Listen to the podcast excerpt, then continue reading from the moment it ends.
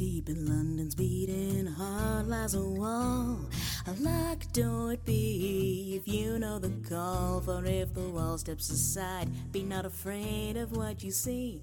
Cause the wizard world is opened up, as has the griffin's dream. Hello. I mm, I already did the normal hello. Hello. Hello. Uh, It's so a I little guess weird this week.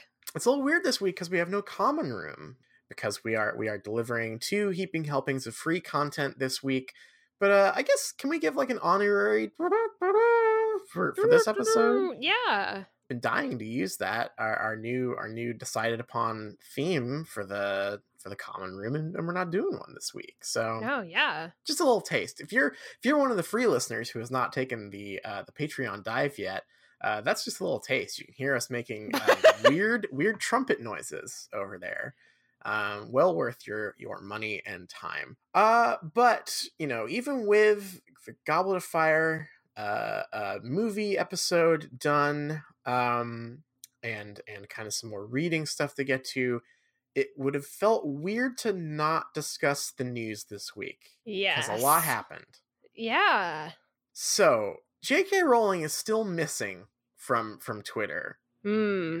but we now might have an idea why, and it is because that report that we we read, uh, uh, I guess nearly two weeks ago at this point, but a week ago for for for most listeners, was that she was getting involved in politics. uh, she had gone to a meeting for a secret breakaway of of uh, Labor Party uh, people to to form a new a new centrist party. Um, and it turns out uh, some people did split off and form a centrist party, and it is heavily implied by one of the other people involved, uh, Rachel Riley, I believe, um, that J.K. Rowling is involved.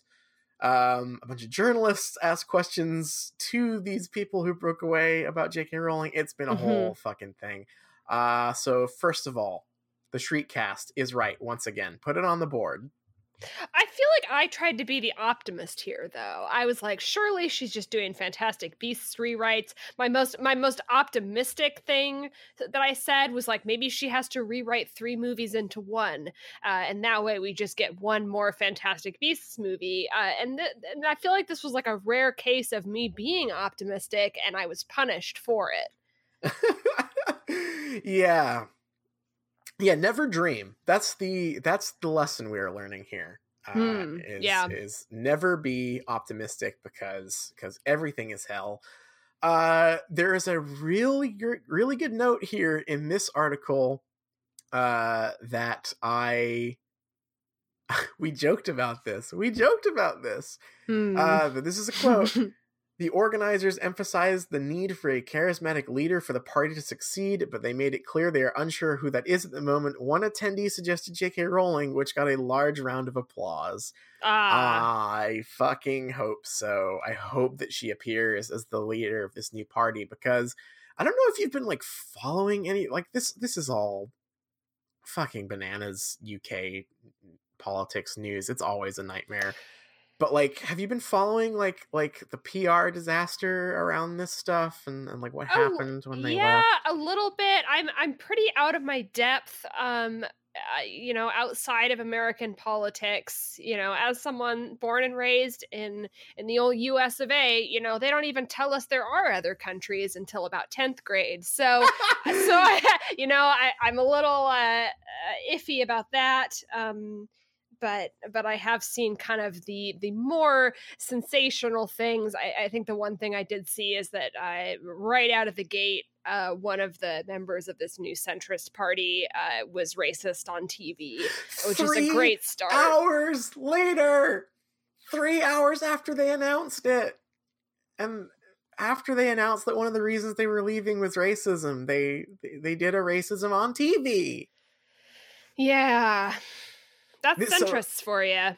Yeah, yeah, it is. Uh, but th- but that's why I'm saying maybe they really do. Need, they need J.K. Rowling to to to get in there, roll up her sleeves, and kind of kind of get them into shape here because because they can't keep doing this. It is it is so funny. So so I mean this this is very tenuous. But if if you are listening to this, if you're one of the American listeners who is blissfully unaware of UK politics here, um, Angela Smith uh, one of the MPs uh, who who broke away from the Labor Party to form this new thing, the Independent Group, went on TV and said uh, you know, uh, this is a quote from an article uh, or an opinion column, I guess, by uh, Ash Sarkar. I, I apologize if I'm pronouncing that incorrectly. Uh, who who was actually present in the studio when this happened? Uh, uh, Angela Smith joined me in the BBC Politics live studio, and when sharing her thoughts on the nature of racism, said, "It's not just about being black or a funny tinge, you know, different."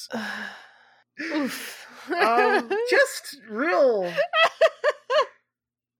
my god. If you have not seen the video, please watch it because this this this article uh, very graciously leave, leaves off the the funniest part of this, which I, uh, I, one of the hosts afterwards, after this very uncomfortable pause, just says, "A funny what?" Hmm.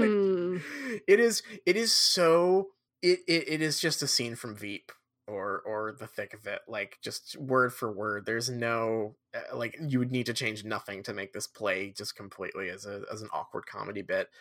So that's yeah i think they might need jk rowling to to get in there and and, and help them a bit but oh, god it's it's uh that's a lot huh? What what do you what do you think her like role would be? Like is she kind of like a party mascot um is, yeah. Is, because she has a little bit of a pr problem.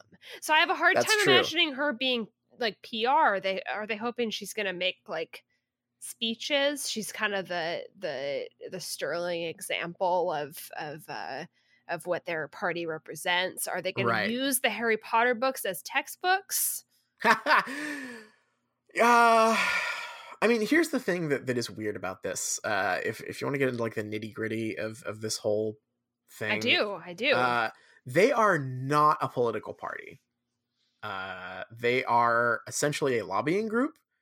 They are registered as a private company, uh, and uh, uh, they've stated that their goal is to like help other independent in- independents in the government, like like get PR basically, and, and like be be helped so I don't know if they like plan on changing it, like evolving into a party and registering as a party, but they are not registered as a party. So, they are like, not this- actually MPs. so at this point in time they aren't uh looking to like win seats that's how it works right is like there is a certain share Right. of seats that you can Yeah, and technically, right now, I believe, and and I apologize if I am wrong here. My I, I have very limited uh, uh, UK politics knowledge. I believe they are technically supposed to be like up for by election now, because like you- when you when you vote an MP in, you are voting for the MP, not the party. Uh, Mhm. and but I believe if you are no longer a part of the party, like if you change parties or whatever after being part of of parliament, I believe you are then putting yourself up for reelection essentially.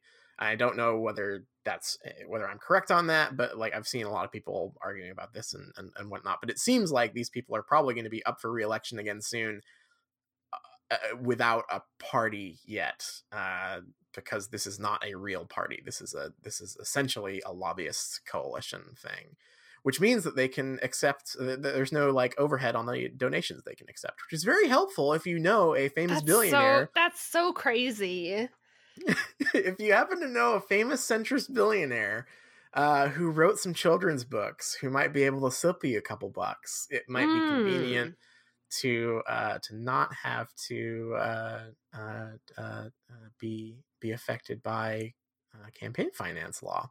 I don't know. I'm just I'm just spitballing here. Parody, parody. Can't sue me for any of this.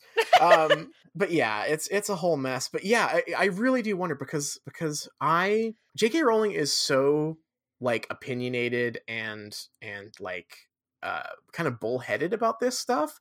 I really do wonder like if there is going to be some sort of like internal struggle over like do we actually give her any power? You know, or is she just like a figurehead? How turfy is our platform going to be openly? Very. Um, I'm gonna guess very. Probably, yeah. God, that's gonna get so ugly. Uh, uh, but yeah, it's it is it is some wild stuff. I, I just can't believe. Look, Rachel Riley, host of Countdown, pretty good game show. But I'm just gonna say this now. I've always this is this is a joke that's gonna mean like nothing to except to like three people listening to this. Countdown is a pretty good game show, but I always had the feeling that 8 out of 10 Cats Does Countdown was better, and now I know it is. So fuck you, Rachel Riley. Parody, can't sue me. Not not slander, not libel, whatever. I, I don't know how to react to that because I don't know what any of those words mean. I will say I will say that um actually uh, in the Shrieking Shack lexicon, uh, when we do the trumpet noise at the beginning of an episode, that those are like parody brackets. Like that's it's parody. It's, Can't sue us. Mm-mm. Those are the can't sue us trumpets. yeah. Um yeah, so so that's that's that's all a bummer. But yeah, I'm I am in the same way that I am uh uh interested in well, this is going to sound worse than I mean it. Figuratively, the way that you are interested in car crashes when you drive past them. I was about to say the same way I am interested in car crashes. I want to make clear here, I am Mm. not interested in car crashes. in the metaphorical broad sense, the way in the way that the, the, the people are interested in, in in car crashes when they drive past them, I am interested in in what the fuck J.K. Rowling does here. Like like what her involvement is. Is it just the money? Is she going to be a, be a, a spokesperson? Is she? Are we going to see her like in a suit on TV talking about uh uh uh the turf bullshit? Like that's gonna be a real nightmare if that happens. what the, here are the two pieces that I can't put together, and it's why this stuff is precluding her from tweeting. Yeah, I wonder Like if I this. still, I still don't understand. Did she uninstall Twitter from her phone? Like not even liking things. Uh, I, I she's just gone. and she hasn't like written anything for Pottermore or anything either. It's not like she's like replaced. It's not as far as we know. It's not like she uh, found another social media. Like she's oh, I actually decided that I, I preferred the decentralized Mastodon platform. I'm tooting now. I'm no longer tweeting. Like, like I don't think I don't think she's like found another like platform or whatever. I think she's just AWOL. And like maybe maybe if she is I I have no idea how any of this stuff works. This is all speculation. Maybe if she is getting involved in like some party capacity, they're just like look, you just like can't like like from now until X date, you just need to not get in trouble. Uh and and maybe she decided that the best thing to do would just be to not be in public for for that span of time or it could be something maybe she is busy writing maybe maybe by day she's she's busy uh drawing up a a, a, a horrific new tax code and and by night she's uh working on uh including some oh my god it's gonna be i just had this like brainwave. It's going to be so so funny if she's getting like actively involved in an actual centrist party while also finishing off the crimes of grindelwald stuff I mean, there's no way that she can both get involved in a new centrist party and then not write it into the films. Right. It's she's going to she, we are finally going to get the true like unbridled J.K. Rowling self-insert character somewhere. Like she's always said that that was Hermione, but I I, I don't believe it. Uh, uh, I I we're we're going to get something far far worse. Yeah, I mean, I, I can see like Hermione is like her perception of herself as a child for Mhm. sure, but just like I'm I'm waiting for the ministry character that is her. Well, what, right? wait, no, in Cursed Child. Oh no, this is even may, maybe it is Hermione because in Cursed Child, I forgot she becomes the Minister of Magic.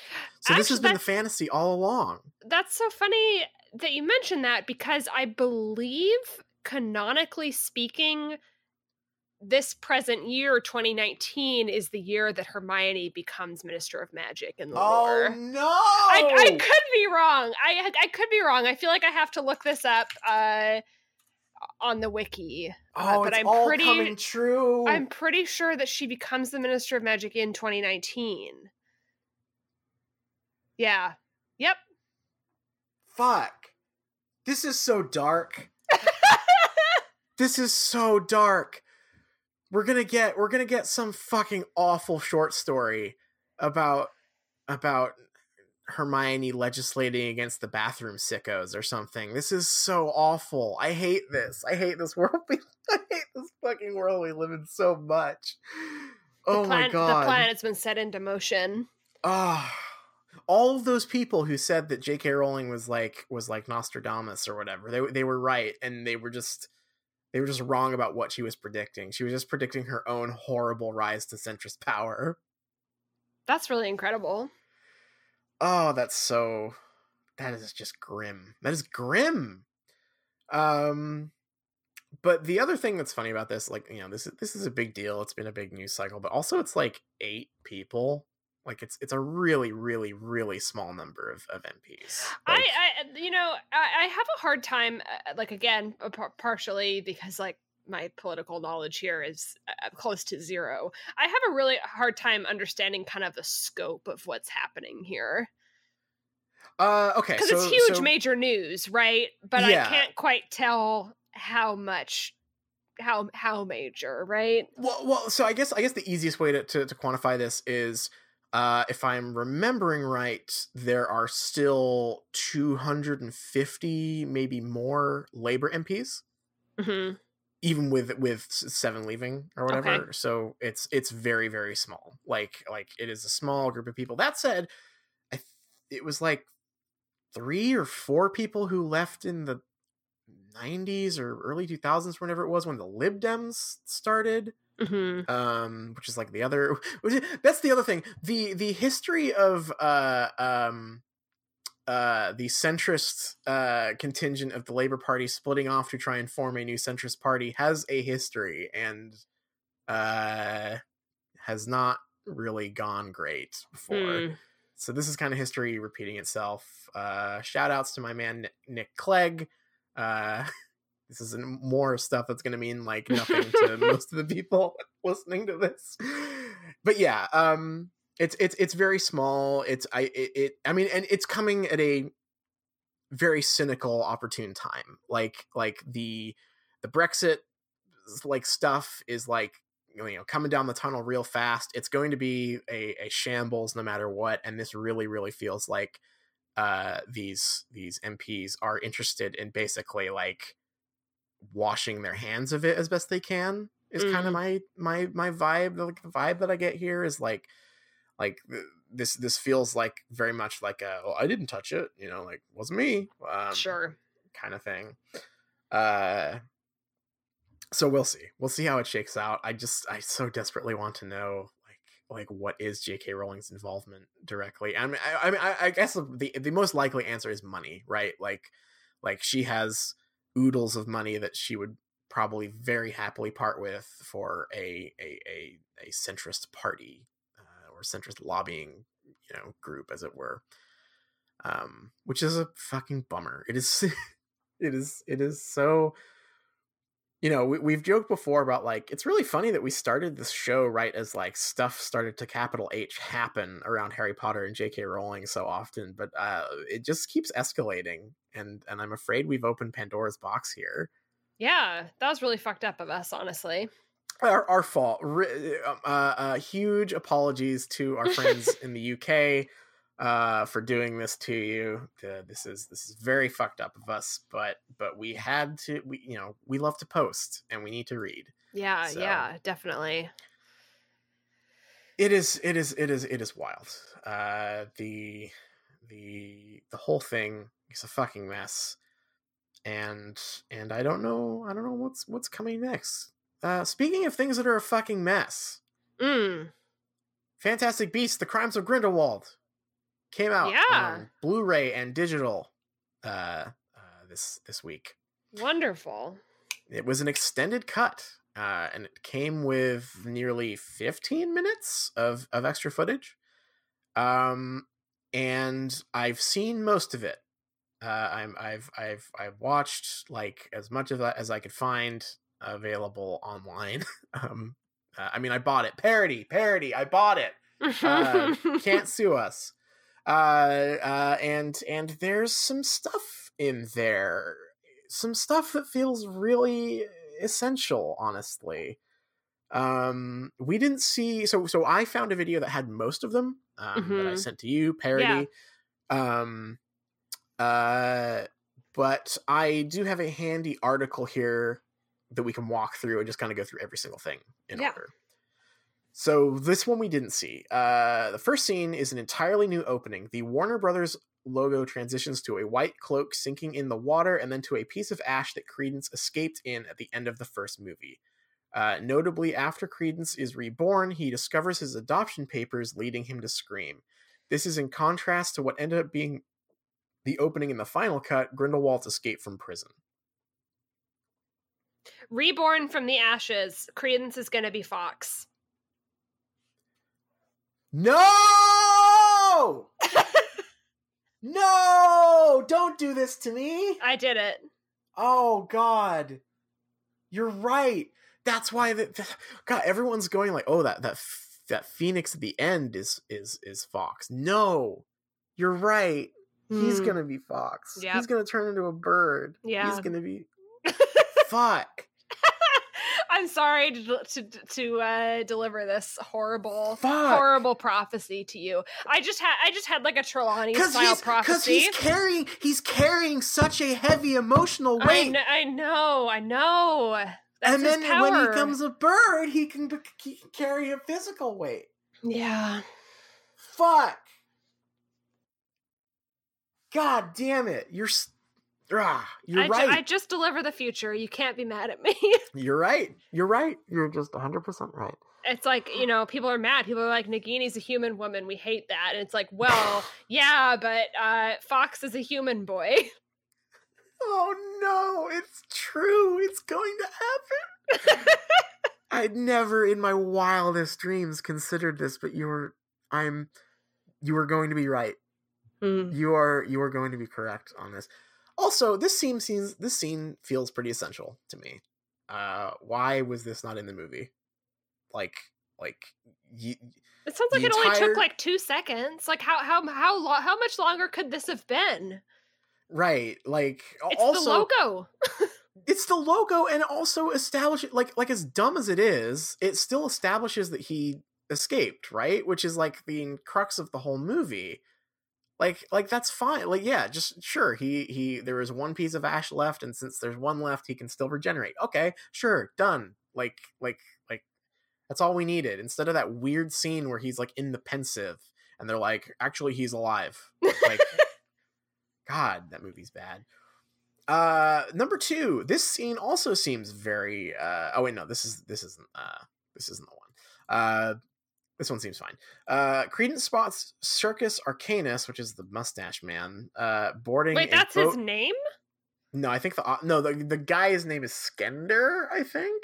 Slend- something slender man um uh, after a stare between him and the circus operator, Credence is let in. It's not clear if there was a discussion between the two or why Credence wanted to join them. So he just like see he sees the circus uh, before joining it. Seems like that could have been in Sure. like thirty seconds. Done. This is the very important one. Uh, there's a scene between Dumbledore and Newt where they talk about why they sent him to New York in the first place in the first movie. Uh, and- yeah. and Dumbledore says, uh, uh, I knew Grindelwald would try and catch Credence. He had a vision, you see, many years ago in which an Obscurial killed the man he fears above all others. Uh, that's Dumbledore. Uh, I thought you might deprive Grindelwald of his weapon, not by killing him, but by saving him. So that seems really I important. I want to know why they didn't think this was essential information. Yeah. Like half of the complaints about this movie were that it like negated the the first one, right? Like like why why did Dumbledore do that?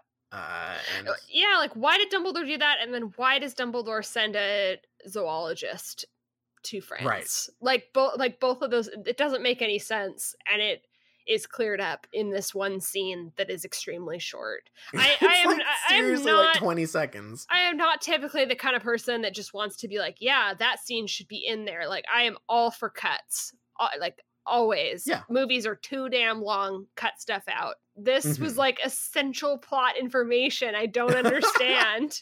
Yeah. Okay, uh this is one of the more bonkers ones. Uh and I think this scene is like kind of visually cool, but it, it I don't understand what it really does for the movie. This is the Mhm. ballroom scene. yeah. Leta and Theseus are attending a formal event, and there are murmurs amongst the crowd that Leta's brother is alive. The rumors are true, one says. Her brother is alive, Why? another. Why are they saying Yeah, that? Why are they saying that? Uh, and one man recites the prophecy. This guy like leans in her ear and says this: "Return, great avenger, with wings from the water. Congratulations, Leta, your brother lives. We all truly believe it." I don't know why anyone would say those words out loud. And then there's this like more like like muted scene where Leta watches a dancer make white objects visually similar to the obscurial swirl through the air. One falls slowly in the air, recalling a visual similar to the opening uh, in which a cloak falls through the water. You might remember that this visual appears again in the final cut of the movie when Leta is doing her info dump. This also, like, okay, I don't like the the part where they are talking to her about the prophecy or whatever, but I do like the visual of her watching the dance a lot. Yeah, me too. Uh, and I, I like on the one hand, I'm like, why would she be seeing that stuff? But I do, I do like the, I, I like the idea of having a visual lead up to that reveal. Yeah. And it's it's also just like such a strange scene for Harry Potter. Like, oh, I should mention all of these scenes, apparently even if you are watching them in the extended cut, quote unquote, are clearly uh using temporary music.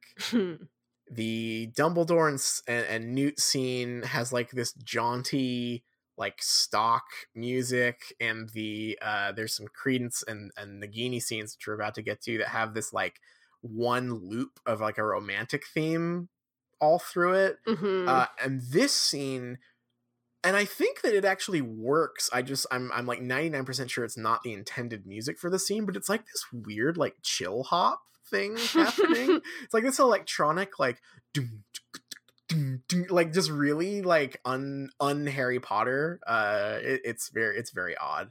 Um but it is like a striking like visual moment, I think yeah, I, I feel like there's so many parts of this movie that were visually very good.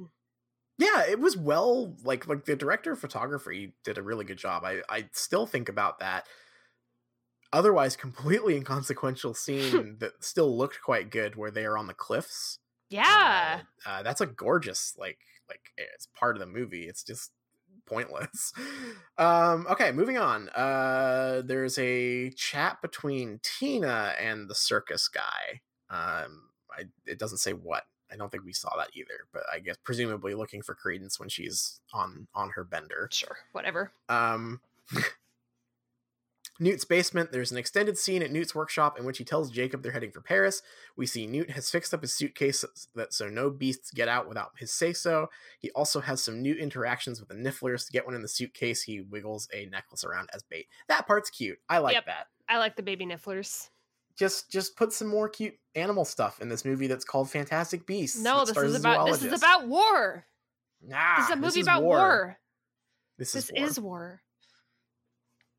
Uh, seven, Murmuration. In a scene that partially appeared in one of the trailers, Credence and Nagini are sleeping and cuddled up on a rooftop. This scene is awful. Uh, he wakes up and watches a mother and newborn walking down the street. Nagini joins him at his perch and she rests her head on his shoulder and encourages him to let out his curse. We're free, she tells him, a reference to escaping the circus. Nagini admires. Thank you, Hypable. Oh, a reference.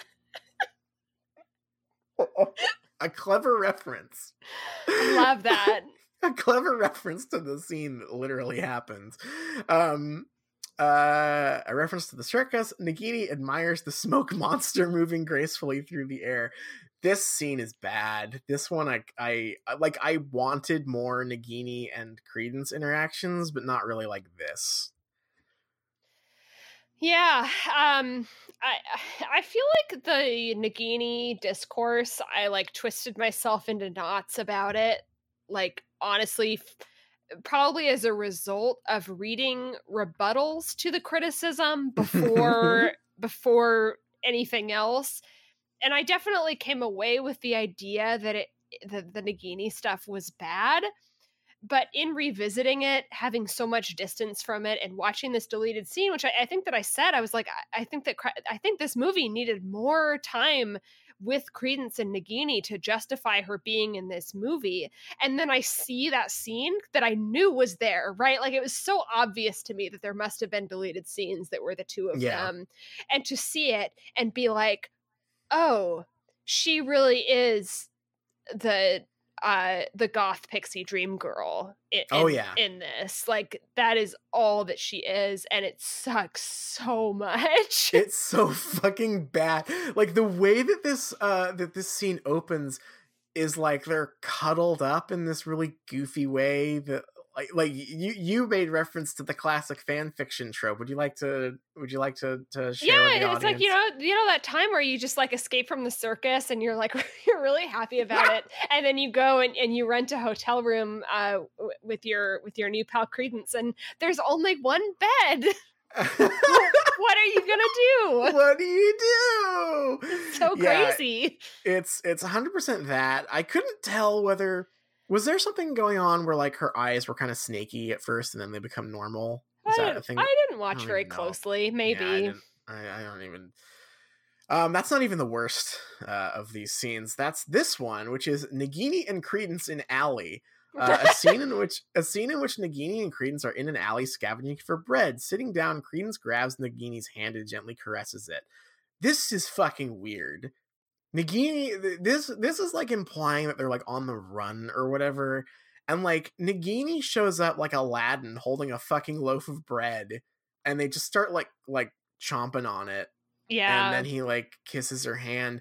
I'd like to mention that her makeup and hair is fucking flawless in this perfect and she's still. wearing that the same dress that they escape as a reference from escaping the circus It's a reference. um she's wearing this like you know the skin tight like um I've lost I've lost my words like a it's like a snake dress and- Yeah. and, it's like snake skin uh su- pseudo snake skin fabric or whatever and she's just in that the whole time It's so funny. It- and and he's like he's like this says he caresses her hand. I'm pretty sure he like smooches it. He like he's like kissing her hand while she's eating this giant loaf of bread. It's bizarre. That's what you do when you're on the streets. You go you go and steal steal a hunk of bread from a local vendor and then crouch in an alley and eat it. It's so bad. it's like I said, I this movie definitely did need more characterization of these two, but I'm glad that this stuff got cut because it is rank. It is terrible. uh finally, the last one uh is fairly inconsequential except for one little detail. Uh Dumbledore and McGonagall. The final deleted scene finds Dumbledore at Hogwarts walking through a corridor, the tracker on his wrist. I'm assuming maybe the blood pact thing. Oh wait, no. It's no, the, it's the don't you're not allowed Oh, to teach can't teach whatever anymore. anymore. So eh. yeah, what the fuck? Shouldn't they have taken that off? Whatever. Um, the tracker is on his wrist is, is, is fully visible and he seems troubled. McGonagall finds him. McGonagall, there you are. What did Travers want? Absolutely outrageous behavior marching into a school like that. Uh, Dumbledore, it was all very mundane. Sorry, Minerva. I've got a lot of marking to do. So she is Minerva McGonagall. Mm. It is her. I, I think it is delicious to see um fan service like this backfire so horribly. mm-hmm. Delicious. I love it's it. good it's good it th- like like speaking of of getting twisted into into a knot like the fandom really tried to find an excuse for this McGonagall thing and they're like ranging from she time turned her way there to uh it's not Minerva McGonagall because they never say Minerva they they just say Professor McGonagall but no it's her it's it's just Minerva McGonagall here she is uh, Hot McGonagall is here Yep. um so definitely apart from the opening scene and the dumbledore and newt thing uh which i think are just absolutely essential. I'm baffled that those were not in the film. Um not that it would have made the film like much better but it would have like made it make some sort of sense like at all to have those things in there like a like a scene where we see credence come back to life and a scene where we understand what Dumbledore's plan was hmm like feels necessary for this movie. Um the rest of these are basically all garbo. Um it is especially funny to me that this is being marketed as like the extended cut um like it's something that they like agonized over and put a lot of work into because like seriously listen to the music in these scenes if you are if you have access to the the, the dvd or if parody if you are watching it online or torrenting it or whatever um seriously, like the the it's like MIDI, it's like MIDI violin and like like like down tempo trip hop during the Leta scene. It is so not finished. Like like this is not com like like like this is not completed score work. Like like I did not love the the soundtrack in this movie, but like there was a very like the score I noticed the score and like what style it was in and it was not this. And uh, especially the Dumbledore one. I don't know if y- y- it was like this for you. Maybe my sound setup is bad, but like the McGonagall scene, the music is like 10 times louder than the dialogue. Like you can barely hear it. Uh, mm. It was hmm. really odd. Like just very, very, feels very hastily put together. Like so they could say that it was the extended cut. Yeah, um, I, I, didn't notice, but I also believe you because I don't notice that sort of thing, especially watch, uh-huh. watching a uh, video of of a deleted scene. Right. Yeah. Yeah. I, I just, I, I, when this was announced, I think I might have even like, like goofed about this on Twitter, uh, that I was expecting them to do to this movie what they did with, um, uh, uh, uh, uh fucking, what's it called? Batman versus Superman, which has mm. like a mm. really, which has like a really infamous, uh, director's cut now, um, that a lot of fans like claim makes the movie good, right? Like like uh, like really really extensive rearranging and extra scenes and and whatnot. And I was kind of thinking like, well, WB's done it before, and they know that the reputation of this movie is in the tank. Like maybe maybe they're going to do that here, but it really seems like they just sort of grabbed some stuff off the floor uh, to shove into this so they could. Because like I, I guess if a movie is like poorly received enough I guess I would imagine that like slapping no, but this is a different cut on the box probably helps marketing. I, yeah, maybe like like you know if everyone hated it, no one's gonna buy the normal version. Um, but if if they're if they if it's an extended cut or director's cut or whatever, maybe maybe that'll entice a few more people. But yeah, o- overall, very slim pickings here. I think. I think the most interesting one is the Leta one, even though it's it's like not a great scene. It's just like the one moment where a character gets to breathe without saying exposition. people. Yeah, and she definitely could have used a little bit more setup for her her big reveal because really it it it felt in the movie like her kind of just telling a story unprompted to you. yeah. Eh. And to be clear, this this version doesn't get rid of that either. So No, but at least it would be I, I mean I guess we did ha- we did see the the sh- the sheet uh falling through water during the Boggart scene. Yeah. I like I like this on paper at least more than the Boggart scene.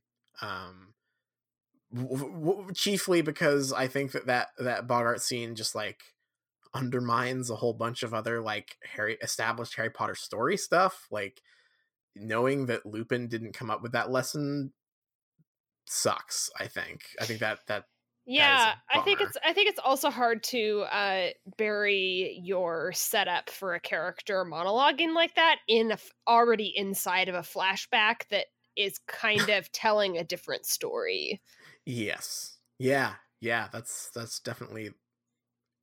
It's kind of like a nesting doll of like weird, weird exposition techniques there. Mm-hmm. So yeah, so that so there you go. We we've we've gone through it, so you don't have to. Please do not spend any money on on this movie. Uh, so J.K. can't give it to her new centrist party. Uh, that is that is that is my take here. Uh, we've all given J.K. Rowling enough money for a lifetime, I think.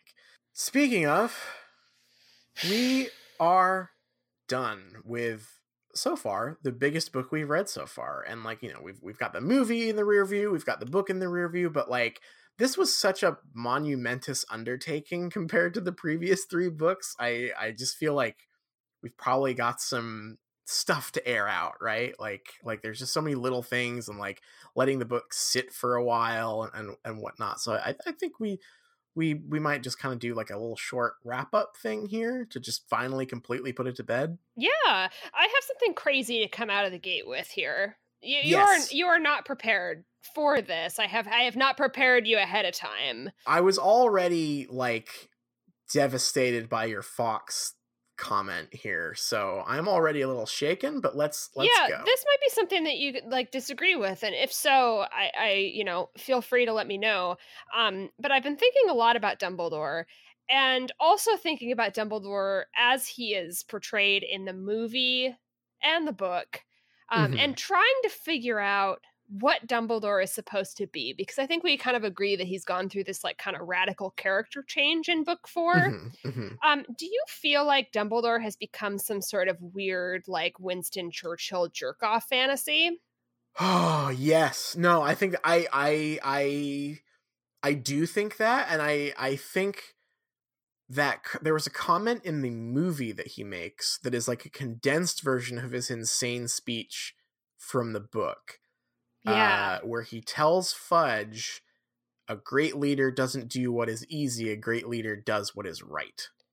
yeah. um, which really strikes me as some like bullshit, like like idealized political figure fantasy thing, right? Yeah. And and I guess like it it specifically struck me and like the things that he says in the book, although they're much I mean that's like a very succinct place in the movie where he says that, but I think it is a good kind of distillation of his like longer ramblings in the book where I, I do I do feel like the kind of people that that maybe are still idealizing Winston Churchill, it it like that is that like that is the purest picture of that right like the guy that's gonna do what's what's hard uh but is like the Yeah. right thing Yeah, yeah, it, it it's so fascinating too because like like when we were discussing this last week in the in the book discussion, I I'm i mean I'm still confused because the language used is so like radical, right? Like like Mhm. Dumbledore is this radical revolutionary, but but the material of what he becomes and like what he functions as in the story eh, like in this government structure and stuff is way more uh authoritarian right? And and like way more like a figure like Winston Churchill or, or or something right? Like like the good the good leader the good president the good prime minister or something like he's the good one. Um I I think that's a fair assessment honestly. Yeah i i i mean i think that it's it, it like feels so confusing because it's a confused version of the world right? Like it, d- doesn't Mhm. really make any sense also isn't dumbledore in government like i'm very confused because he he has like was on the Wizengamot, which is like the Supreme Court, right?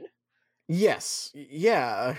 well, we know what the uh, the Wizengamot is. It's it's both the Supreme Court, but also the local police precinct. yeah. Also, ni- it's reason. also nine one one. Um, so if you, if you see anyone doing any any small crimes, uh, you go ahead and call them. yeah. I, I I- I honestly get a um a real like rereading that scene and also seeing like the more succinct version in the film and like thinking about where Harry Potter ends up as like a political metaphor. Mm-hmm. It really feels like Fudge is supposed to be Chamberlain and Dumbledore Mm. is supposed to be Churchill, right? Like Mm-hmm. like Chamberlain's too much of a pussy to fight the Nazis directly, but here comes Dumbledore and he's gonna he's gonna he knows that the Voldemort's back. Like right? Like it it, it has this very childish like like worldview or like like like these two leaders clashing, right? Like like it's it it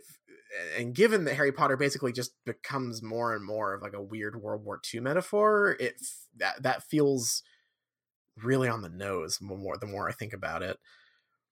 It's it's really funny that it does become this kind of World War II metaphor when J.K. Rowling is kind of eh, is currently writing her other literal World World, War War II II alternate history.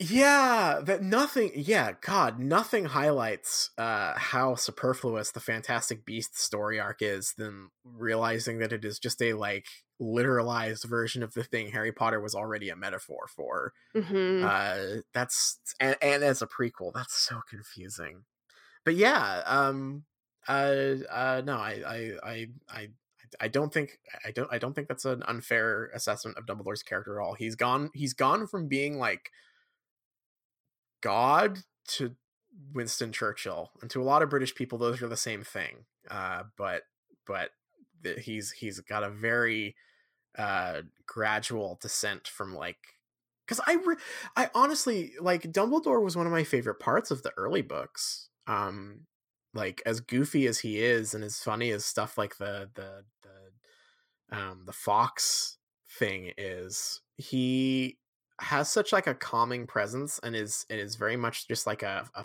fun character to read like he's he's just so aloof and strange and him just suddenly becoming like the the cold and calculated leader is just fucking weird.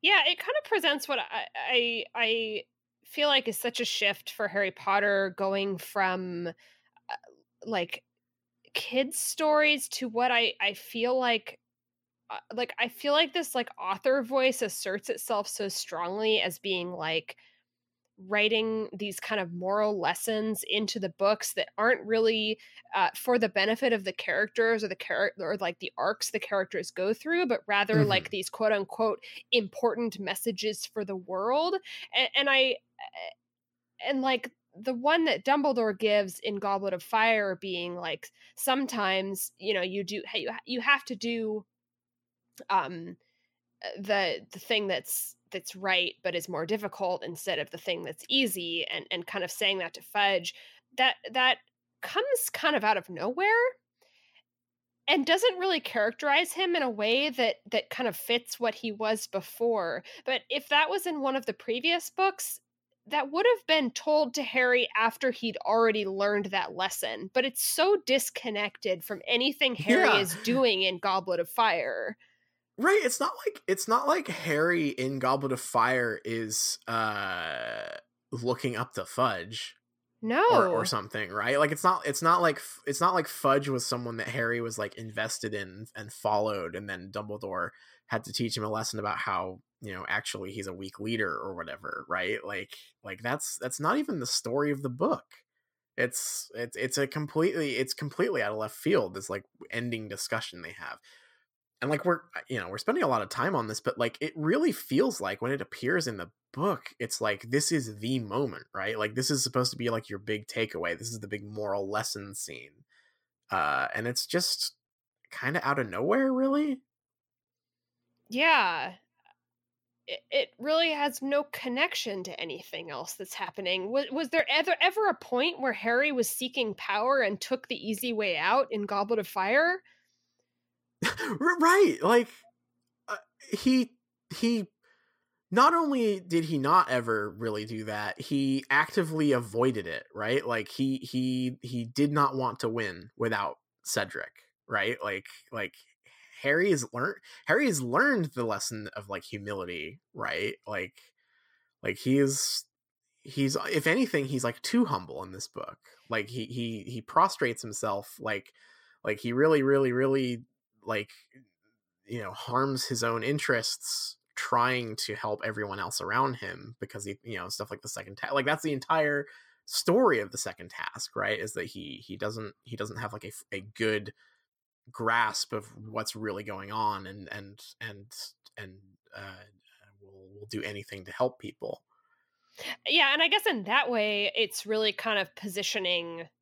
I, I mean, the, the entire like all of the stuff that kind of happens at the end of Goblet of Fire is is positioning the characters in like into this kind of second phase of of this book series, right? Like it in that way it feels much more like setup, um, but I think it makes the rest of the book feel really unresolved.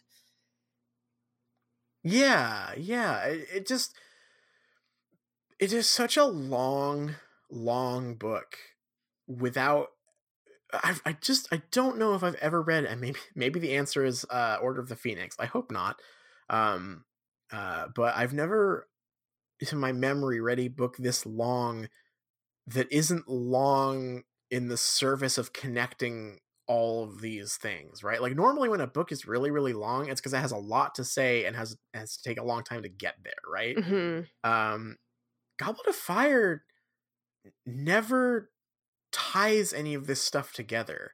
It's long because there are a lot of scenes and there are a lot of ideas, and there's no thread connecting everything. The the big moments are just big moments on their own. And, and like I, I think I think that that that that tracks just because I think nearly every week, at least in the back half of our reading of this book, and I'm I I I, I am, am am I misremembering here, or have I basically every week been coming in saying, in a vacuum, blank, like I really like this scene, right? Yeah.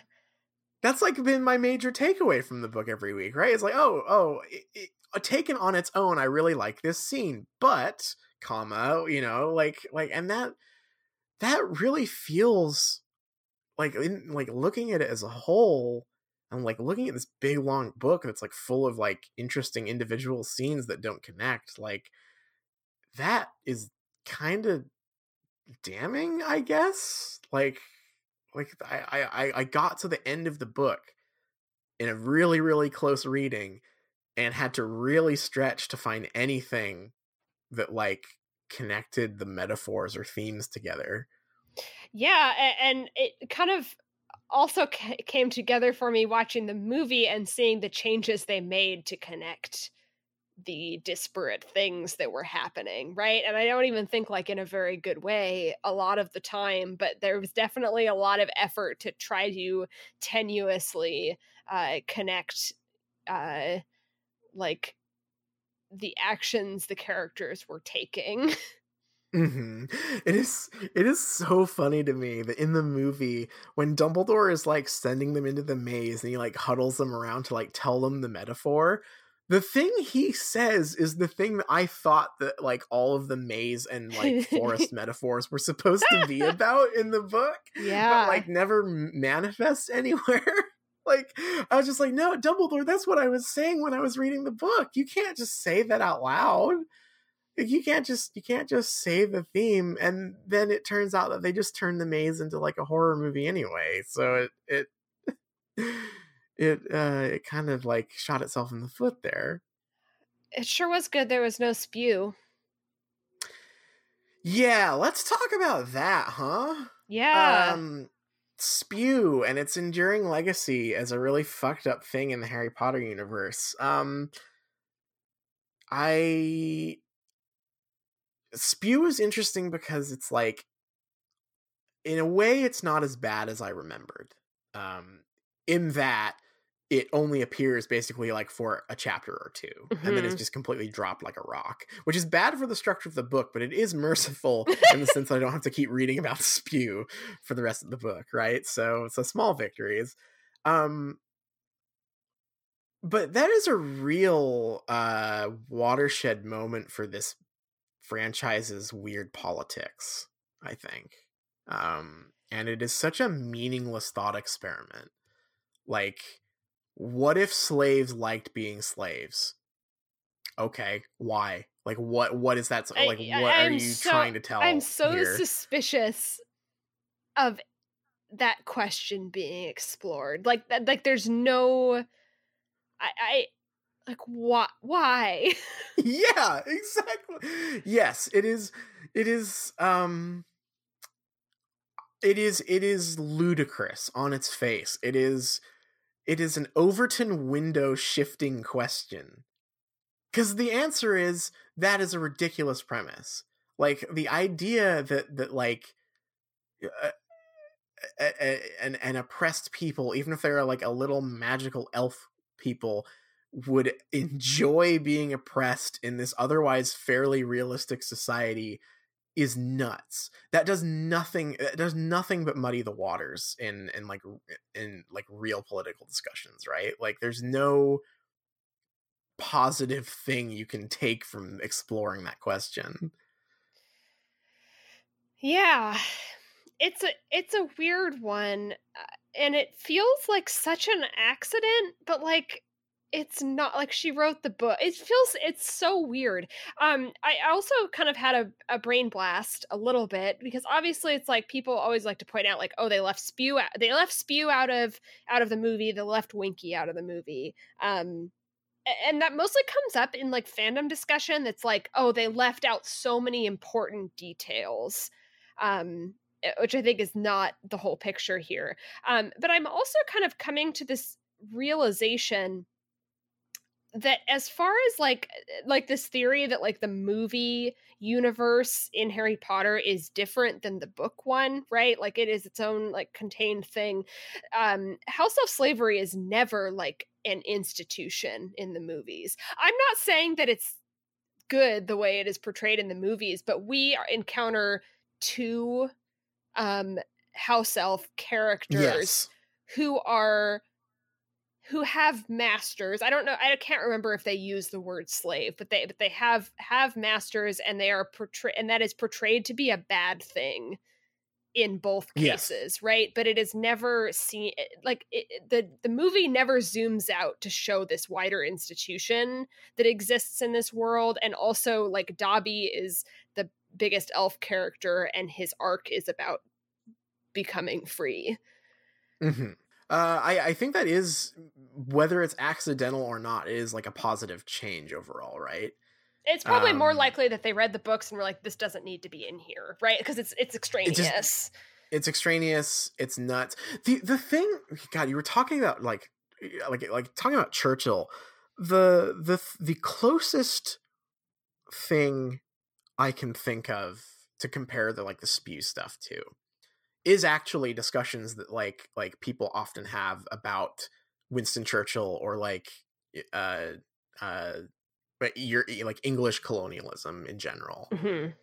which is like like sure um some of it was bad but uh like look at India today if there hadn't been colonialism Right. who knows who like who knows where they would have been Yeah.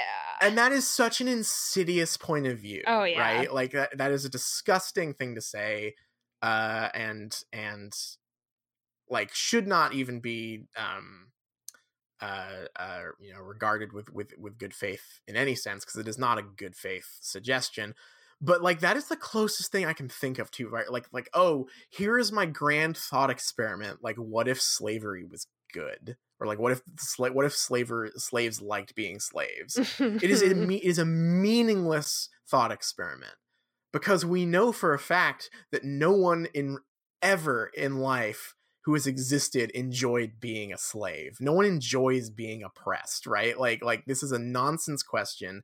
Uh, there's no ambiguity to it in real life. It's not something you need to apply a model to or a thought experiment to, right? Like it's it's real. It's history. We know it. Like like it is. It does nothing but shift uh, the conversation into uh, uh, murkier and murkier territory, right? And like that, like it's it's something that ends a discussion, right? It, it ends a discussion about how to make things better by by yes, miring it down in this like the endless debate, right? The endless thought Yeah. experiments and the like the the what ifs and nothing can happen because you're it, it ends the discussion there's there's nowhere to go from there because it's meaningless well, and, and and that's what's that's also fascinating because that's literally what happens to Hermione in the book. yeah too. it's, It's like- it's and like- it's like well that's that's over right there's nowhere to go from there A- and Yeah. and and as far as we know um the house elves are going to continue to to be enslaved for the rest of the books and uh the rest of wizard history right like it's Right. over um interesting Yeah, it's gross. Another thing that the movie really does smooth over, uh, smooth over is uh, uh, the Rita stuff. yes Uh, the the movie uh, just turns her into a, a, a fun, quirky reporter, and she's great. Uh, and and all of this nastiness uh, that that was uh, directed at her in her introduction is is just like not even gestured towards, which is which is a great change. It's just really funny, like reading the book and then watching the movie and realizing either purely just by coincidence or um or like because someone consciously said like you know this this stuff is bad we should not include this uh how much uh of like the movie's changes just make it less incredibly offensive right like yeah we don't we don't get weird Rita transphobia. We don't get slavery uh, uh, whataboutisms. We don't get um, uh, Dudley Dursley being tortured by Fred and George for being fat, right? Like there's so many things that uh, that like are focused on uh, in great detail in the books that uh, we mercifully do not have to witness in the movie. But also that ends up being kind of interesting because that means that the movies are basically like carrying water for the for J.K. Rowling's weird books, right? Like like sanitizing them and and making them more palatable. And so I so I, I have conflicted feelings about that, honestly. Yeah, I, I think they definitely do. I, I can't. I, I can think of so many moments that I my movie memories have have superseded my my book memories and that and I, I know I talked about this at length on our last episode once uh, our kind of last Goblet of Fire chapters episode, which is that I just didn't remember how mean this book was. Like that was my It's biggest really like, wow, mean. this is just like mean spirited, uh, a, a very mean book. Um, and I don't remember that way because in my I I remember Daniel Radcliffe Harry Potter more so Right. than than uh, than book Harry Potter. Although Daniel Radcliffe did have the, the, the moment at the end of the movie where he's not going to write Hermione a letter. He's not gonna- just just absolutely mocking the idea that he's go- that he's going to contact his friends over the summer holiday. Um yeah, I I I yeah, I I had the same experience. I uh, nothing nothing I remembered uh about this book indicated that it was as, as like mean spirited as it actually is. And I think that that like we've we talked a lot about how the tone shifted, right? And I think we were even praising it in the early readings, especially around like the World Cup and stuff. Mhm. Um and how how deftly it was like turning from a children's book into uh into something else.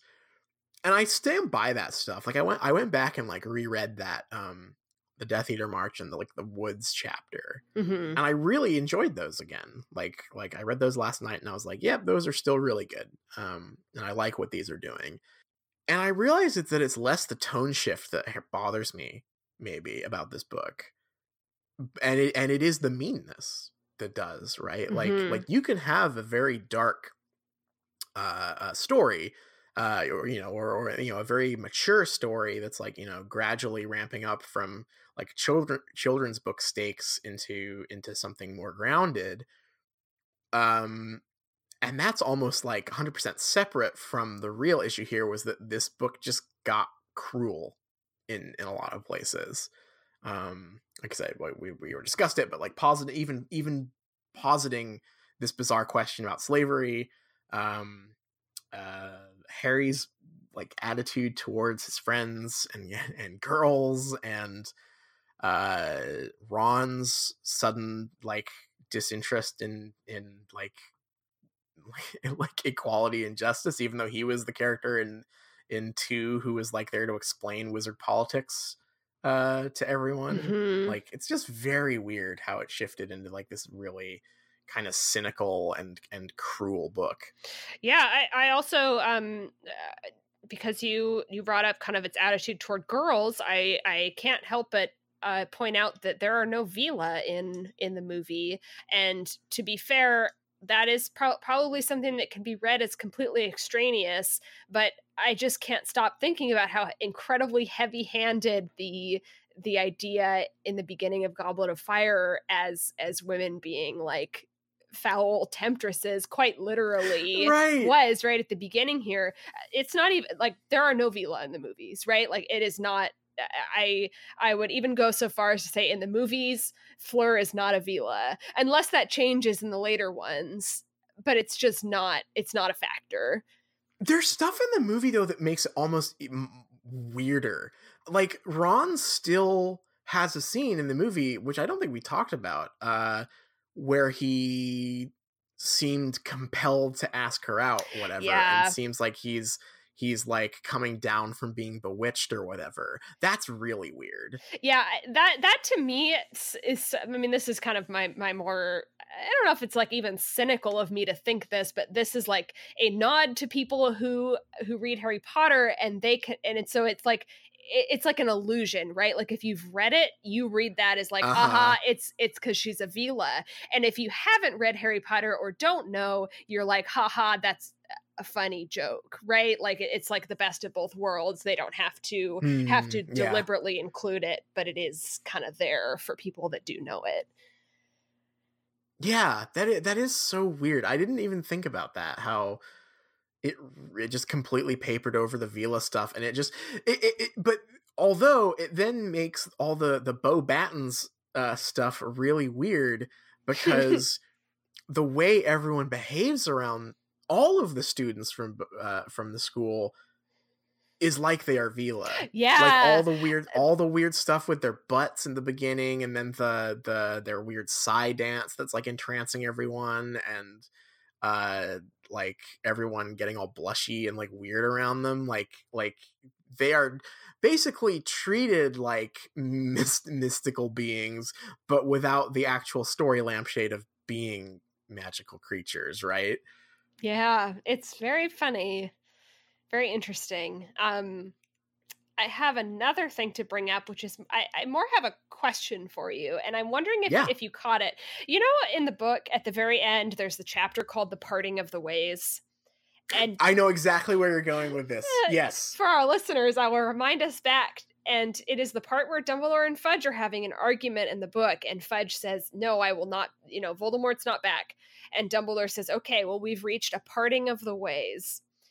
In the movie when they arrive at the Quidditch World Cup, uh, Arthur Weasley and Amos Diggory are saying goodbye to each other. And Amos Diggory, Cedric's dad, says, parting of the ways, I think, old chap. What is the is that just an Easter egg? What is the deal there? It really does feel like an Easter egg. So I looked this up because I had I had, I do have to say, I think and granted it has the like the the benefit of being delivered like by a good act like two good actors to each other right? Mm-hmm. but i mm-hmm. actually felt like in that conversation between amos and and arthur it actually felt very natural. Yeah. Like amos was a classic is like a classical british guy and he's he's very he's very posh and he says oh we uh, we, uh, we we meet a parting of the ways. I, like that that made sense yeah. I almost didn't catch it. Um it i looked this up because I was like, this is so specific. Um, and it's really funny that they would give it to Amos in that uh, uh, in that scene uh-huh. because the most common reference to a parting of the ways uh, I found online uh, is is not about like literally like oh we're, we're like like I'll see you later, you know, like like it's not that. Um it's uh a a a like philosophical slash psychological like school of thought. Like hmm. like the a parting of the ways is is where two philosophers diverge, right? Like like if if two philosophers are are like engaged in rhetoric or whatever and there's like a there's like a core thing that they disagree on that like uh, like that is the parting of the ways like that, that is where these two philosophers differ or whatever. Um i think it's also been used to describe a, a like similar phenomenon in like uh, uh like political groups like like a parting of the ways between uh, you know, between the the Labor Party and the the the Independence group, they've reached a parting of the ways. We, hmm, we how we fitting. Will not. Right, right. Um, um, but like it is a it is a uh, I guess like a more defined term. Uh, which is very funny because it sounds very natural coming out of Amos uh, in that in that scene, but it I guess it is technically more fitting to what Dum- the way Dumbledore uses it in the book, which is that this is this is like the ideological splitting point between him and Fudge hmm. um, after they have been like working together up to this point. Uh, I would just I think it's an Easter egg. Like I think that that that they probably just thought that that was too good a phrase to not use and had to stick it somewhere. Hmm. Why they didn't at least give it to Dumbledore in his stupid uh, a great leader scene uh, I, is beyond me. Very strange. Yeah, I, uh, I, I, I, I really did a double take when I heard that the first time in the movie because I was like, oh, okay, maybe this is just a, a, phrase that I've like never heard before. But I was like, you know, I, I'm English. My whole family's English. I've never heard anyone say that. Um, so so there you go. There there is the parting of the ways story. That's weird that you. they would just give it to some rando in the like. I'm trying to I'm trying to reach for something that makes that makes that make sense. Um, uh, because yeah, because Am, eh, eh, I mean, Amos is barely a character in the film, right? Uh, uh, so it's not like him and Arthur have like any ideological differences to to hash out. Um, maybe if there had been Veela, there could have been because because maybe Amos could have been like, "Wow, I think those Veela are smashing hot." Arthur and Arthur would have said, "Ah, but they are thoughts, you see, or something." So I like women who don't, don't wear makeup. That. God, oh, I, I, while I went back and reread that the the uh the um the the the the Death Eater March and stuff, I did go back and read that fucking um scene with with the the World Cup mascots, and Arthur is so weird. It is so weird in that scene that he's just like, ah, real, uh, like, ah, real women don't don't need to I, turn into birds. I am immune to this kind of horniness, this boyish horniness.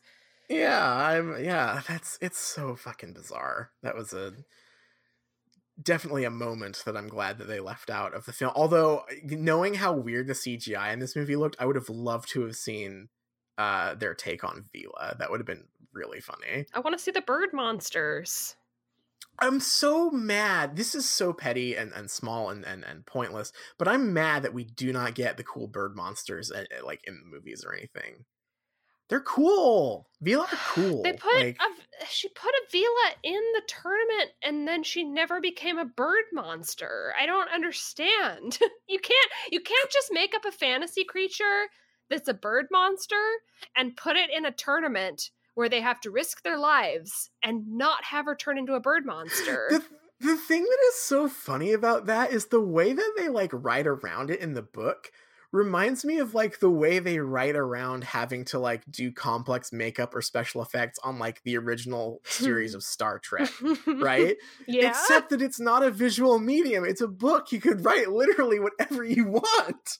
Like like you don't need to keep having her like transform out of frame or something to avoid having to like animate a, a transformation sequence. It's a book. you can just do it bring back the bird monsters. That's that's that's a, a, a big bullet point here on my my Goblet of Fire wrap up list. Definitely. Um, having read the book and seen the movie and everything, how you feel about like the whole Mafalda thing? I feel like none of the characters had anything to do in the book except Hermione, who had the worst things to do that felt like placeholders. um, yes. The only character that had something to do in the book was Harry, and he was mostly eh, like ambivalent or reluctant throughout. Um, I can't, like, I, I can't remember what was the official line as to why the Mafalda stuff was taken out. Like, it didn't have a satisfying resolution.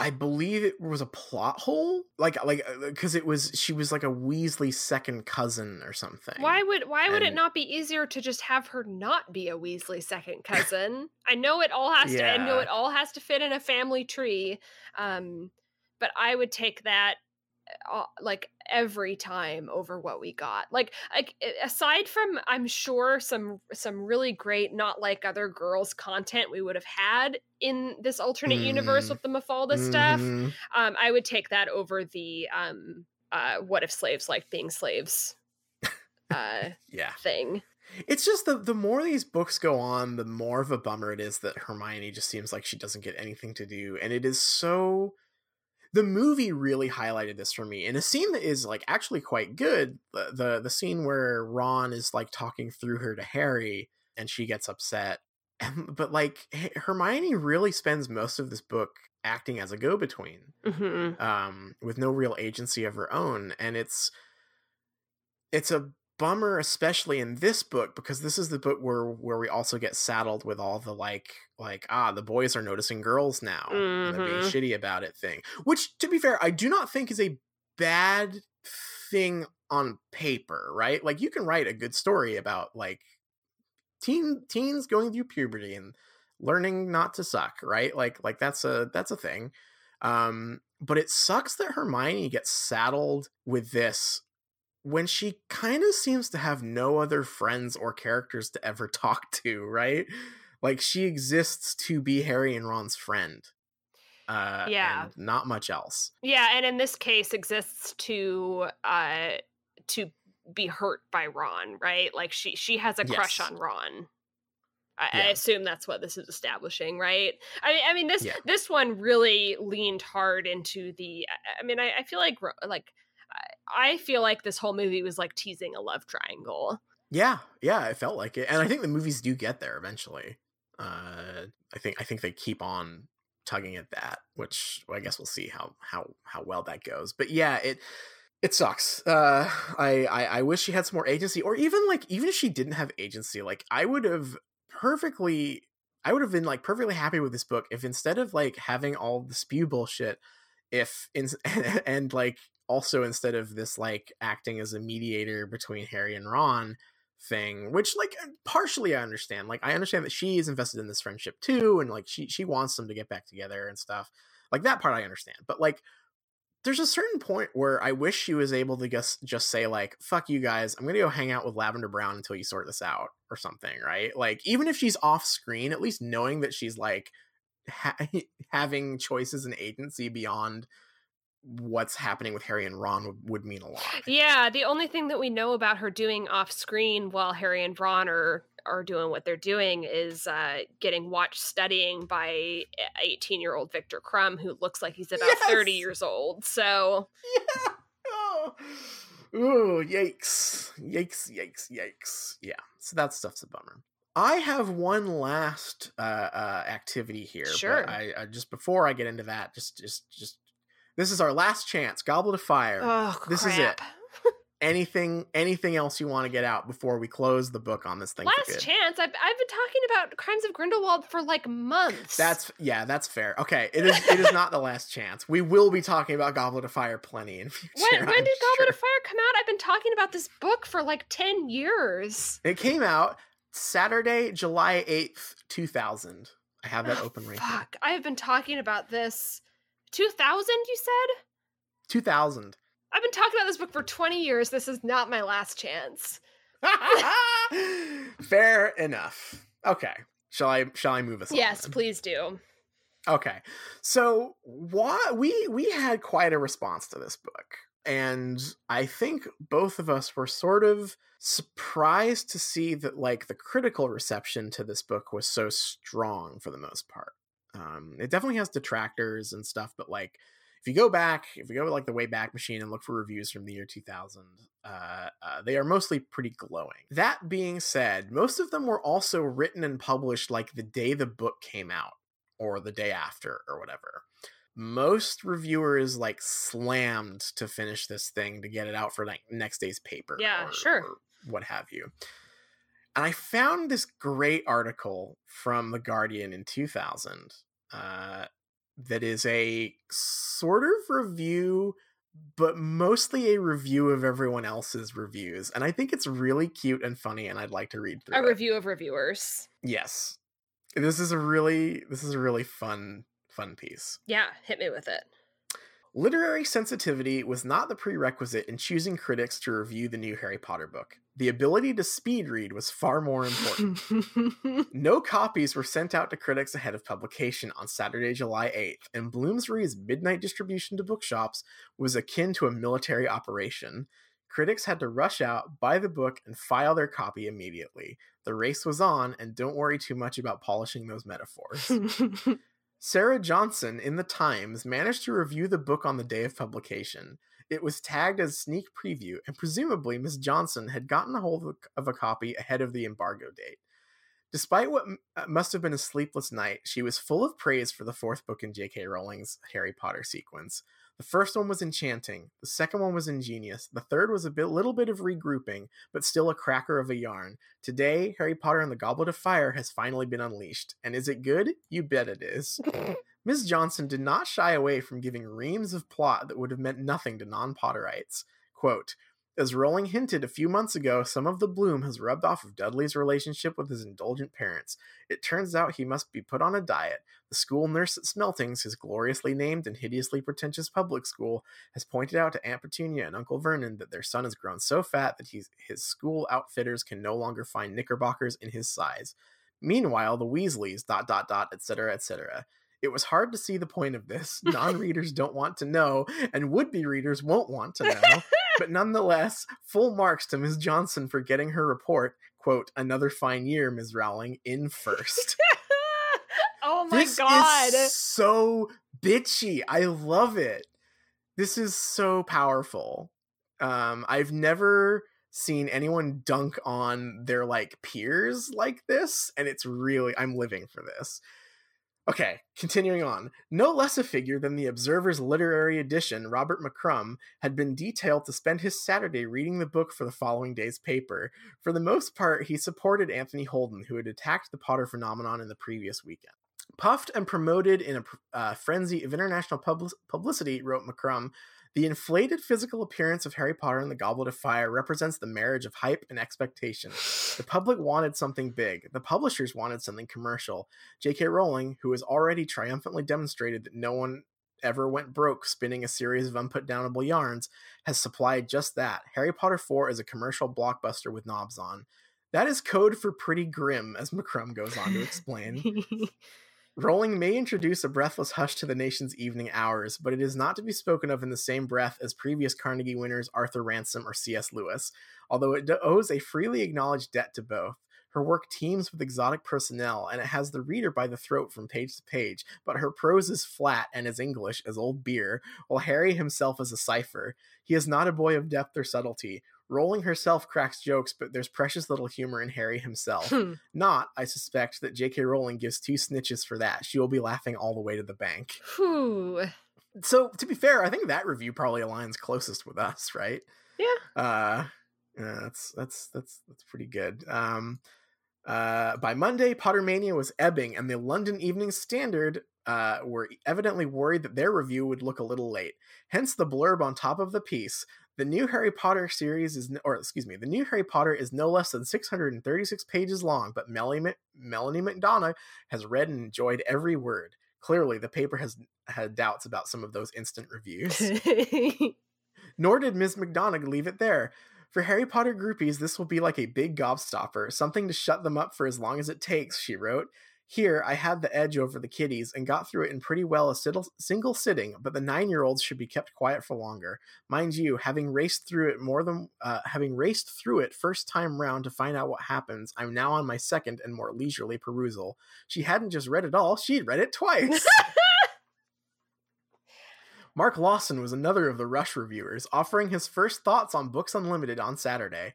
On Monday in The Guardian, he noted that, as well as the changing face of children's publishing, Rowling had changed the nature of book reviewing. She has created a world in which novels, like New Cars, Grouse, uh, Beaujolais novel, uh, oh, excuse me, Beaujolais Nouveau, uh, and Star Wars movies are mass purchased on the first day of availability, and in which book reviews are phoned in at halftime like a sports report.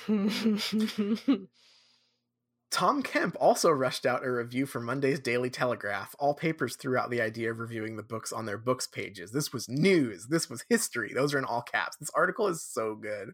Uh, Kemp complained about sleeplessness, and it seemed to have affected the review, which was dreary. He has asked to review the book, he told us, but sounded as if he regrets it. It is probable that a great many children will read this book from beginning to end, although it will take most of them a very long time, he stated rather obviously. As for myself, I remain a Harry Potter fan, although not quite as enthusiastic as before. The Goblet of Fire is well up to the high standard of its predecessors. The trouble with it is that it very much is the same as its predecessors. J.K. Rowling has hit upon a winning formula at the beginning, and she has hardly changed. Disagree. It was left. Just yeah, I think this one does change quite a bit for the worse. It was left to Penelope Lively, who had the luxury of waiting until Thursday to produce her independent Mm. review. Uh, the to round out the absurdity of the rapid reviewing process. The histrionic embargo on copies of this book left this reviewer obliged to scramble through its 600 pages with unseemly haste, which leaves you feeling tetchy and ill disposed, she wrote. Bloomsbury should beware. More of this kind of thing and they'll alienate everyone. As for reporting reports of riots, er, rioting parents at King's Cross, weeping children, bleary-eyed families, keeping midnight vigils, enough is enough. Despite her complaints, Ms. Lively was kind to the book. The Potter Saga has all the prime qualities a meticulously imagined fantasy world, an unlimited fund of witty and provocative invention, a cracking narrative pace. The mutterings that it is derivative, a hodgepodge of well worn themes and characters from children's literature, are misplaced. Everything is derivative looked at in one way. In critical circles, it is called intertextuality. Holy fucking Ooh. shit! Holy shit! I'm gonna use that. That's a brain if blast. Ever, if anyone ever accuses anything I like of being der- derivative again, I'm going to say actually in critical circles that's called intertextuality. That's very funny. She thought it too long, said she was bug-eyed from reading, uh, but still wished Miss Rowling all strength for the final laps before returning to her original cri de coeur. For goodness sake, let's have a more level-headed publication next time. So, five days after publication, the early critics have had their say. Now, perhaps we can look forward to jo- George Steiner's in depth critical evaluation in the London Review of Books a couple of years from now. Also, a really good bitchy, bitchy comment. As for Johnson, Kemp, McCrum, and the rest of the early shift, please get some sleep. Incredible. Like, I, I'm sorry to have just read an entire article on air, but like, that is the best thing I have found about the critical reception of this book. Uh, it, it is really funny to me. Uh, that's hilarious. This is like uh, you can't you can't write this sort of thing about Goodreads reviewers, or you're gonna get canceled right away. yeah, they seriously would. I, the thing that I find funny about it, and, and this is very specific to, to us, I think, is that this discourse feels so similar to like the early game reviews discourse, like the rushing to get a review of a big game out discourse that like dominated the last few years. Yeah. Uh, but I've never seen an, a, a critic just so succinctly like yeah, that's a very cute write up. And it's also a good reminder to me who I, I we have so much distance from the Harry Potter mania and like I know we talked a lot about it when we did Sorcerer's Stone, mm-hmm. but I, I, I keep forgetting like it it seems so kind of old news when I when I think about uh, Goblet of Fire as being really it was like that. It was like a blockbuster book, which I don't think that we've really seen since then. It was a huge fucking deal. I mean, the the the the part. God, do you remember one of the first things we ever did on this show was watch that um that documentary from right after this book was published. Yeah. Uh that had that incredible scene of her getting ready to read the first chapter uh aloud in that fucking like football stadium or whatever. Yeah. Like it was huge. They had like a throne set up for her so she could read this book out loud. Um it was really really wild. Um and uh I guess this is this isn't really a tease because it's not like I have anything specific planned, but like we are now leading into uh, uh Order of the Phoenix. Um and you know, like we will be starting it our first episode next week. We'll be dealing with it. Uh but it is I think important to to note that there were a lot there was a long time between Goblet of Fire and Order of the Phoenix. It was three years, right? Mm-hmm. Um, Something like that. Yeah, two thousand three, maybe two thousand four. Uh, and this is where the fandom really came into its own. Like, like this is where fan theories really started to, to kick off. This is where fan fiction really started to to kick off. Like, like in in this like drought of new Harry Potter content, things kind of got a little nuts. Uh, and I will I am super fascinated to start digging into that aspect of Order of the Phoenix as well as the book itself. Yeah, definitely. Um and I and I think that we do have kind of some spotty information about about things that J.K. Rowling has said about this kind of being a, a fork in the road where she made some decisions and made some decisions that she regretted too, um, mm-hmm. and, and, made some some kind of changes. So um, I I'm kind of anticipating Order of the Phoenix being that kind of muddled mess and and just from the perspective of you know being there at the time and and getting very invested in the fandom and and and like uh, god i read endless fan theories and essays and and on and on and fan fiction and there was fan art and and so many like what if this happens? What if this happens? And then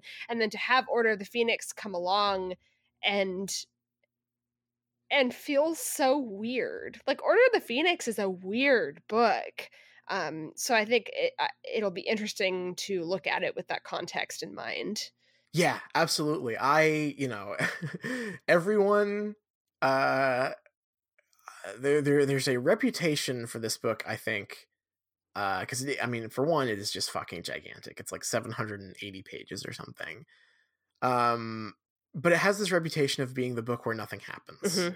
Uh and and the book uh where Harry is at his moodiest and and everyone hates Harry in this book.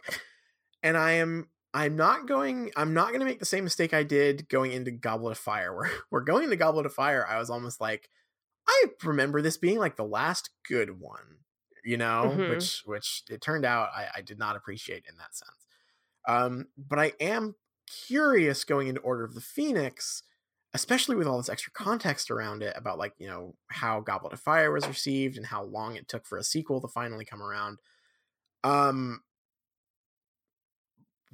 will I like will this be like eh, eh, the cuz everyone knows from from listening to this show that like the stuff that I like the most in, in Harry Potter for the most part is the slice of life stuff.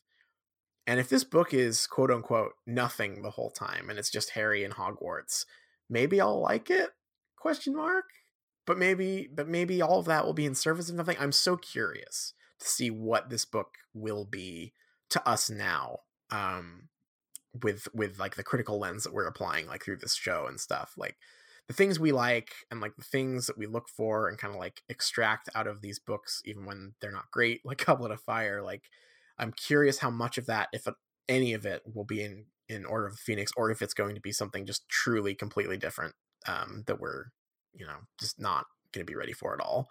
Yeah, my one ray of hope is that, that everyone knows the thing that I like about these books is when Snape is there, and there is a lot of Snape yeah. in Order of the Phoenix for for good for better or worse. He has many many scenes, and it kind of uh, enters the foreground of these books in this one, which is kind of a kind of a doomed kind of beginning of the end uh, sort of deal in Order of the Phoenix, but but we'll see. We'll see. We will see.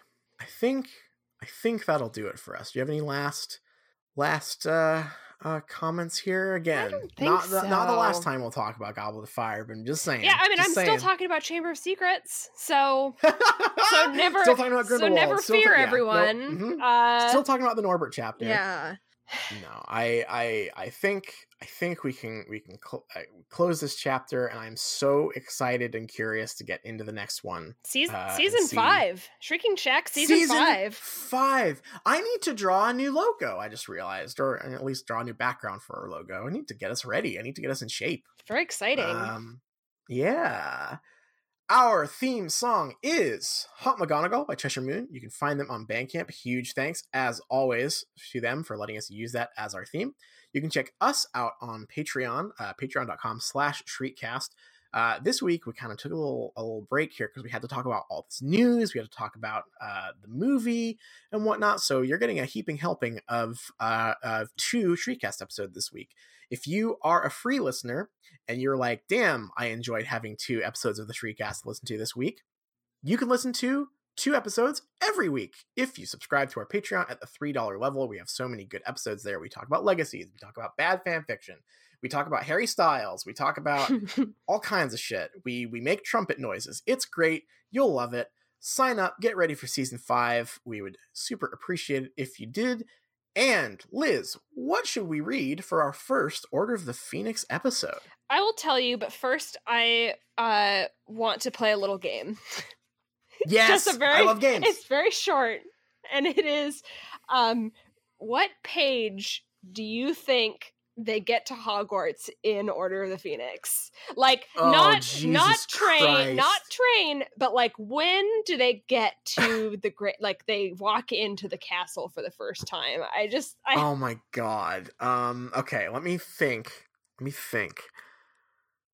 it starts we, we we have more little whinging content. We're back at the Dursleys. Uh I know that there's the Wizengamot stuff. He mopes around in Diagon Alley for a bit. You remember this Uh, pretty well. I I listened to this audiobook a fair Mm. amount, so I think this might be embedded in my brain. Um uh after that it gets hazy though. Uh after the the Diagon Alley stuff. I'm gonna say 200 pages. That is incredible. It is literally page 200, which is chapter 11. Are you serious? Did I nail it? Yeah, like exact Holy exact page number. Okay, for the record, the book is on the other side of the I'm going to walk across the room. I'm not cheating. You can hear me over here. I picked up the book. I'm going to drop it. There you go. I did not have it next to me. I was not cheating. Um Was not looking. See, this is the thing is like this episode um we have been visited by some sort of psychic power. Um with my with my power I delivered the prophecy that that Credence is Fawkes and and you use yours to to win this little game. I think yours was better. I think yours might have been a more powerful use of, of, of psychic ability. Yeah, but well, you know you can't really choose uh how That's you use I'm your gonna- your psychic trance. that yeah, that's what makes it a curse, right? Is Yeah. you can't choose when it happens. Well, I I do have to tell you what chapters we're gonna read. I'm I'm kind of erring on the side of caution here because I don't I don't remember this book very like as I look at it I don't remember it. So let's just start off. Uh, we'll see how it goes with two chapters. Uh, chapter one, which is called Dudley Demented, and chapter two, which is called A Peck of Owls, and we'll see how that does us for next week. I think that sounds good because I imagine that like like we were sort of gesturing at the previous discussion, we've probably got like a lot of context stuff to talk about with with with this episode, yeah, right? So I think so. yeah. Okay, well, we've got to prepare, we've got to get ready, and we've got to dive in and read Order of the Phoenix, but you do not have to. Please read another book. Please read another book. Dream, but there's a lady there makes ocean roar seem tame. Better know what you're after if you catch her eye. Cause this hot mama is just a cat in disguise.